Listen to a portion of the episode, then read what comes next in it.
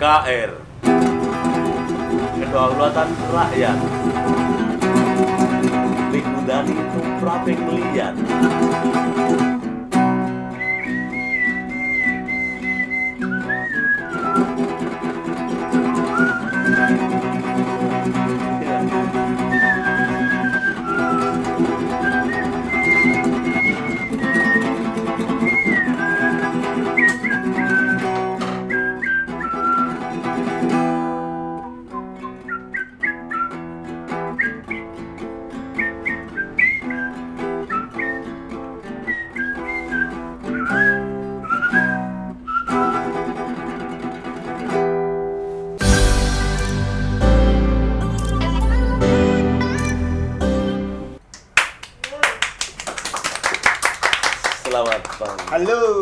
selamat berjumpa kembali bersama saya Denny di Wacana Wawancara bersama orang Beken. Kali ini bersama Juliano Singsot yang tadi dengan singshotnya yang penuh keajaiban. Masuk Oke, sekarang kenapa sih dinamain Juliano Singsot? Singshotnya tuh dari siapa yang ngasih pertama? Singsot itu dulu sebenarnya orang-orang itu nyebut saya itu Yulion Yono Sweet gitu Nah, termasuk teater gandri eh, Yono Duren siapa itu karena seri- dulu pertama nih Yuliono Pantomim karena sering pantomim oh iya iya iya. akhirnya iya. Yuliono Iya. Singsot karena sering siut sweet itu Nah, termasuk dulu ikut teater gandri itu yuk dinamain Yono Duren Yono Sweet itu nah Yono Sweet orang, orang seni rupa kalau Yuliono pantomim itu orang lama berarti yang pertama kali saya terjun dunia pantomim itu itu dari tahun berapa ini ya pantomim gitu? pantomim itu saya latihannya dari kakak itu tahun kira-kira ya kelas 4 SD ya. Kelas 4 SD, Bos. kelas 4 SD itu untuk jalan moonwalk tapi di Jogja saya bertemu dengan guru pas ngamen itu dia juga lagi ngamen Pak Endi Reza itu Oh, yang ngajarin pantomim. iya naik tangga gitu akhirnya banyak proyek sama beliau gitu Terus kenapa beralih profesi akhirnya jadi pengamen apa gitu? Jadi kenapa beralih ke musik? Iya, pertamanya karena pas dari Wonosobo itu kan soal sepatu servis payung, teman saya pengamen yang pernah ikut di Jogja ini pernah ikut temen Ya. namanya Bindot. Dia bilang kayak estafet itu, kalau ke, ke Jogja temuin Bindot, kamu tinggal tidak akan pernah bingung gitu. Oh. Dan kita ngamen bareng pas dilalai itu ya. Eh, soal sepatu servis payung sepi gitu. Akhirnya itu ngajak diajak ngamen sama Bindot, tepuk tangan fales akhirnya saya singsat singsat itu sweet sweet itu sweet sweet akhirnya banyak yang ketawa banyak yang ngasih itu pas ngamen itu Itu ngamen di mana? ngamen di pertama kali itu di Jalan Taman Siswa itu dulu pas ada ayam bakar ayam Oh, fry. bakar Taman Siswa itu. Oh. Oh. pertama di daerah situ rame kan sampai gudeg permata. Oh. Nah, sepanjang itu Pak Kualaman Terus yang pertama kali ngajak nyanyinya dikomersilkan, ayo ikut pertunjukan, ikut event itu itu siapa dulu? berawal dari Tisegani itu. Tisegani itu setiap pentas saya dikasih nasi saja gitu.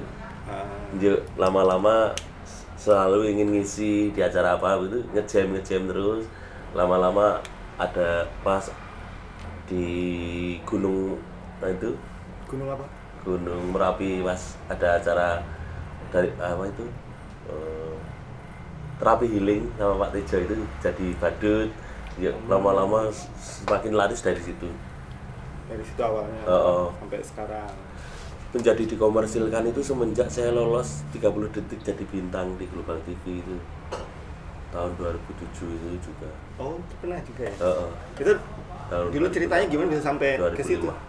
itu audisi-audisi lolos bahkan sampai Jakarta kita tidur di bumi perkemahan itu Semua yang pesertanya. oh yang lolos seniman-seniman dari Jogja karena di jalanan juga sering dimintain orang ayo pak ngisi di acara saya sukses di kampung-kampung sukses lama-lama dikomersilin itu nggak, nggak sengaja dari ngamen tetap ngamen terus gitu Hmm. tapi dasarnya itu pantomim Tapi nggak nyanyi sambil pantomim nggak ya? Enggak, ya dulu pernah saya di pantomim, make up pantomim, nyanyi gitu. Heeh.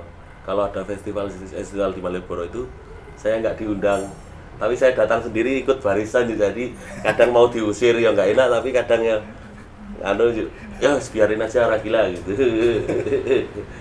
ya ya ya, ya oke terus lagu-lagunya kan ini ya apa suka nyeleneh Mm-mm. liriknya macem-macem gitu. Itu inspirasinya dari mana? Inspirasi pertama itu saya dari Sri Rezeki oh ya saya oke. di bawah panggung itu dia tampil itu saya di bawah joget ikut joget produk gagal ada lagi itu Sastro Muni. Tapi saya idola-idola saya itu ya itu Mbah Sujud Gendang almarhum teater gandri itu sa- sampaan lawak-lawakannya. Jadi saya itu terinspirasi dari Sri Rezeki itu untuk membuat lagu-lagu lucu. Terus udah nyiptain berapa lagu sampai sekarang? Sampai sekarang Itu baru- ditulis nggak sih lagunya? Ditulis. Ditulis. 10 yang pasti baru 10 ini yang edisi kedua. Itu nanti pure komedi banget gitu berarti ada rencana mau bikin album gitu? bikin album ya single aja lah bahasanya ya. Mau bikin single nanti dinantikan aja singlenya. Eh, singlenya tentang sosial untuk mengingatkan diri sendiri supaya orang lain juga ikut maju. Kapan itu kira-kira? Ini sudah Keluar. mulai udah mulai bulan-bulan ini tentang bagaimana kita itu sama keluarga. Kalau pas lagi makan itu tidak handphone. Ada lagunya itu di handphone saya itu ada pagi handphone sore handphone mau makan handphone mau tidur handphone pelukan sama handphone. Akhirnya ya itu saya mengajak orang-orang itu untuk makan. Ketika makan itu handphone ditaruh dan kita ngobrol. Eh, kalau saya kan belum menikah tapi ju- saya punya inspirasi saya menikah nanti anak-anak saya atau istri saya itu ayo handphone ditaruh semua kita makan bersama ngobrol. Itu hari ngobrol kita gitu. Oke.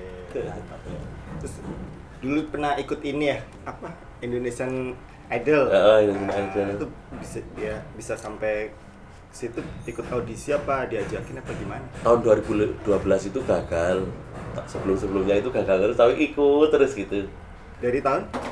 tahun berapa 2012 atau dari 2000 berapa gitu tapi yang lolos itu 2014 Ah, terus Ya. Gagal terus tapi ketayang di video itu yang masak-masak itu. Akhirnya yang kedua itu memang benar-benar latihan. Yang saya latih itu lagu payung teduh yang resah itu. Tapi saya nyanyinya dia lupa. Karena selama sebulan itu latihannya cuma satu lagu itu. Sampai bagus ya lolos itu. Ya juga mungkin beruntung juga ya tuh. saya jalur komedi tapi malah lolos. Selain pentas ke mana-mana bikin sama dulu aku pernah di ini selain nyanyi dia buka punya warung kopi. Iya. Itu dari kapan terinspirasi kopi itu saya dulu diangkat sama yang punya Bardiman Warkop Bardiman itu. Ah, suruh nyanyi di sana. Dulu pas Nah. waktu ngamen di Jalan Solo suruh nyanyi di sana. Akhirnya saya belajar ja- jadi waitress dapur sama barista itu. Terus jadi barista. Barista akhirnya saya kepikiran untuk membuka usaha sendiri gitu. Setelah mengikuti berapa tahun itu terus sampai sekarang? Sampai sekarang menekuni di Warkop Singsat ini ya. ini sering gulung tikar jadi saya kasih tagline berdiri sejak tidak duduk. Saya setiap punya usaha gulung tikar memulai lagi gulung tikar memulai lagi lagi. Saya termotivasi sama Pak itu Bob Sadino oke. Terima kasih almarhum Om Bob. Eh, Om Bob. Anda sangat menginspirasi Mas Yul. Iya itu. Itu keren. Terus dulu usahanya banyak katanya sampai berapa kali. Terus kenapa berapa kali gulung tikar berapa kali gulung tikar gitu? Iya. Terus kenapa yang kopi ini udah berapa kali gulung tikar? Tetap aja di kopi ini.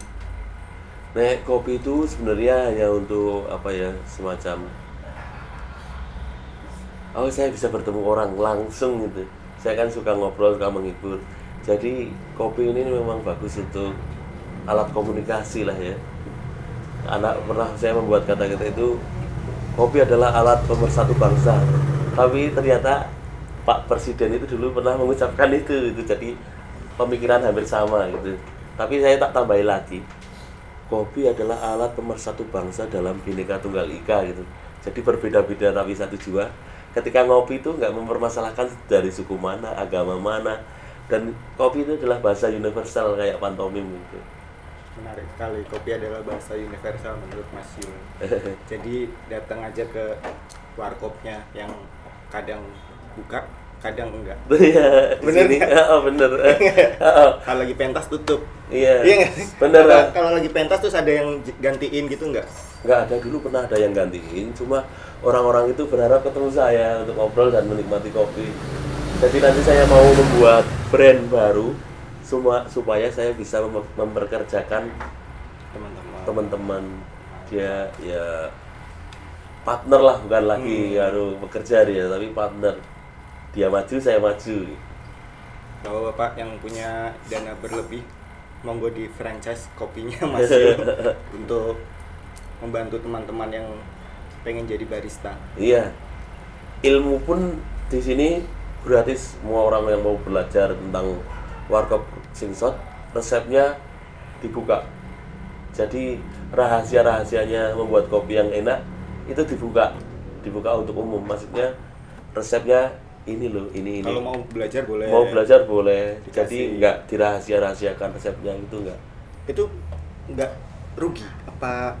Wah orang kan biasanya punya resep rahasia nih, terus nanti ah nanti rugi apa gimana ya kalau di ini? setiap tangan berbeda. Setiap tangan itu resepnya sama. Tapi Hmm. tangan saya itu beda gitu. Jadi nanti akan menjadi Denny. Jadi bukan ciri khas lagi Yuliono. Yang ngajari Yuliono tapi yang diajari Mas Denny. Ah. itu otomatis dia akan menjadi Denny tapi resep warkop singsot malah saya bermanfaat gitu. Jadi saya bermanfaat terus itu ilmu nih tetap Tetap berjalan. berjalan itu memang saya niatkan untuk open open bar gitu Dari pertama kali buka atau Oh, enggak? dari dulu memang saya ajarkan semuanya ini grand size-nya segini apanya ini jadi saya tidak sia-sia itu punya ilmu gitu Oh, kan enggak enggak ya orang enggak setiap orang masing-masing ya. Iya. Tapi banyak yang belajar kayak gitu. Yang saya kompor-komporin untuk wira swasta itu malah kadang ada yang lebih sukses daripada saya warungnya Tapi udah ada yang kayak gitu dari, ada. dari belajar dari Mas Yul terus buka warung sendiri dan lebih sukses maju. Ada, kayak ada gitu. Ada. Yang Ada. mana Mas? Oh, boleh tahu orang? nanti tak malu lah Hebat loh bisa ngajarin sampai berhasil orang-orang tuh keren Oh. loh. Itu saya mikirkan kalau kamu itu jiwanya bukan seorang pekerja.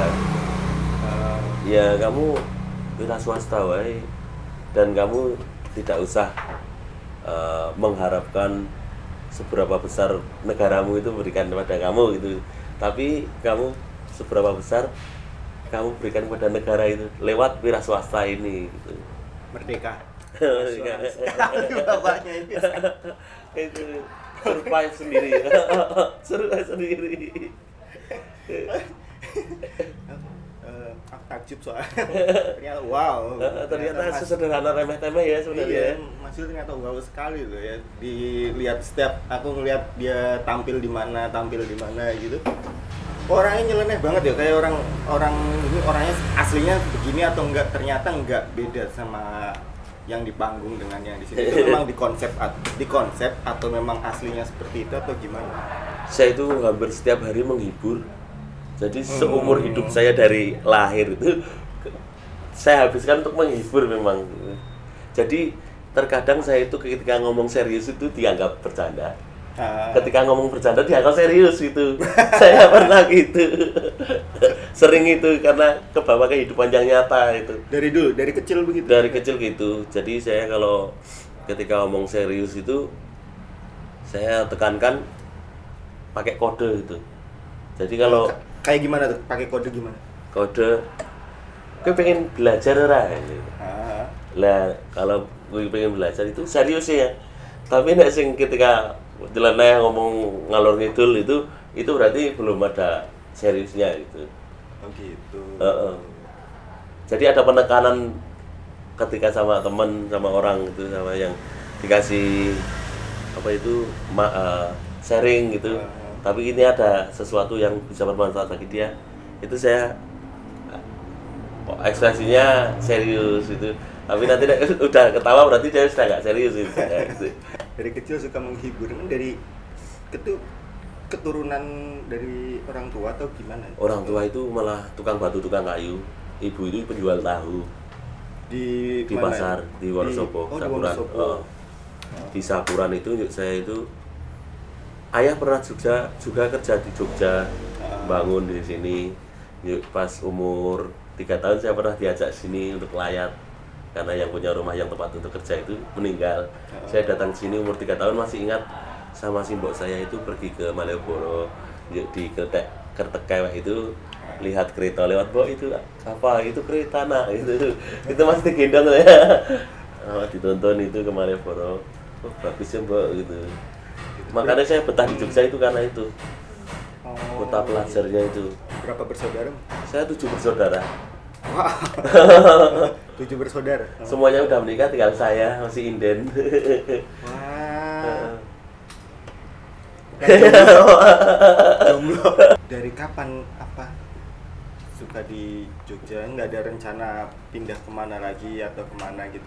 Setelah sekian tahun di Jogja gitu. saya pengen nyelesain di UMY ini agar saya mengembirakan saya ijazah itu dan mengembirakan meng- menggembirakan bagi orang tua.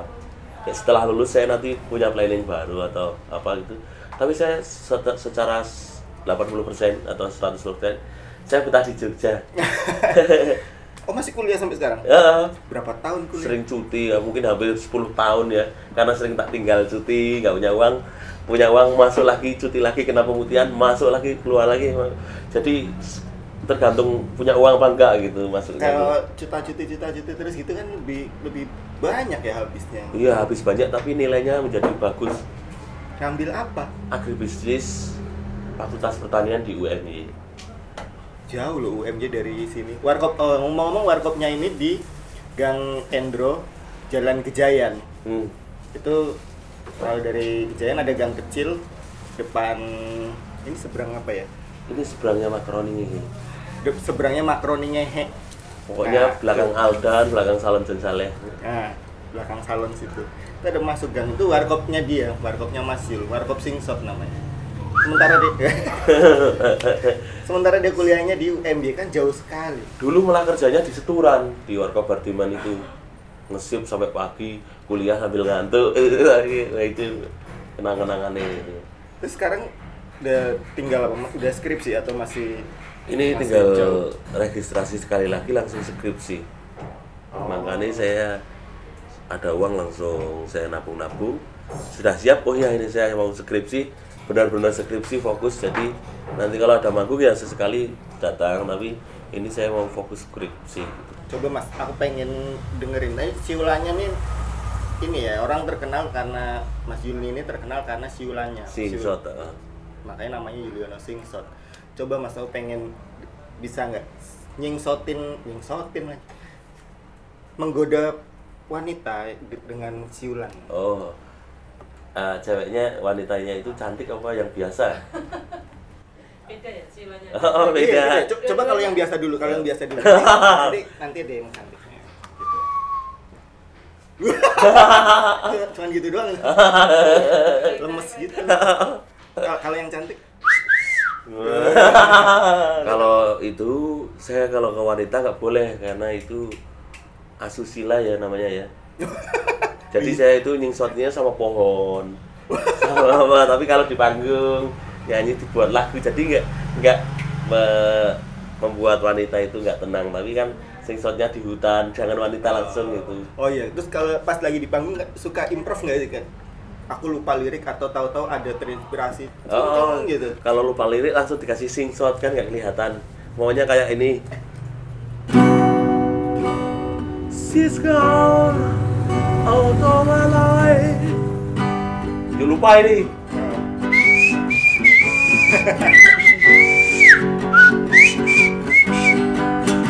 I can live. Ya lupa. Ganti lagi. terus mas mimpi yang belum tercapai sampai sekarang dari pertama kali ke Jogja atau ini mimpi yang pengen banget Saya pengen membuat rumah untuk Yuliono Yuliono Ono Budoyo itu ada pendoponya ada perpustakaan tentang bagaimana orang datang ke Singsot itu dia itu jadi pintar jadi bahagia hidupnya lebih bahagia lebih lancar dengan ilmu itu kita semakin lebih mudah itu. Makanya saya pengen buat Ono Budoyo itu dalam satu rumah ada sanggar apa pun di situ. Dan saya pengen melulusin kuliah di Fakultas Pertanian Agribisnis 7 MI setelah itu saya pengen menjadi aktor yang tidak hanya perannya itu sedikit tapi di kancah Indonesia saya bisa mendapatkan piala kalau di dunia piala Oscar lah bahasanya itu suatu saat Oke, thank you, thank you mas. Terima kasih buat obrolannya yang sangat luar biasa ini. Terima kasih sekali. sama-sama Mas Denny Matrun pokoknya yang penting migunan itu meraping lian Ah, Siap mas sekali. Oke itu tadi ngobrol-ngobrol sama Mas Yuliono Singsot. dia yang punya banyak mimpi, yang dari nol sampai sekarang dia punya warkop sendiri, dia punya warung kopi sendiri. Iya. Jangan pernah menyerah untuk berusaha untuk apa pun itu Iya. usahanya betul betul dan selalu sebarkan kebahagiaan katanya Mhm. orang yang datang dikasih kebahagiaan itu selalu kata Mas Yuliono seperti itu biar kemepiar gitu biar katanya sih begitu oke terima kasih untuk semuanya yang sudah nonton jangan lupa subscribe like dan share ke teman-teman semuanya terima kasih. Mas. Matur nuwun Kang Denny. Ya.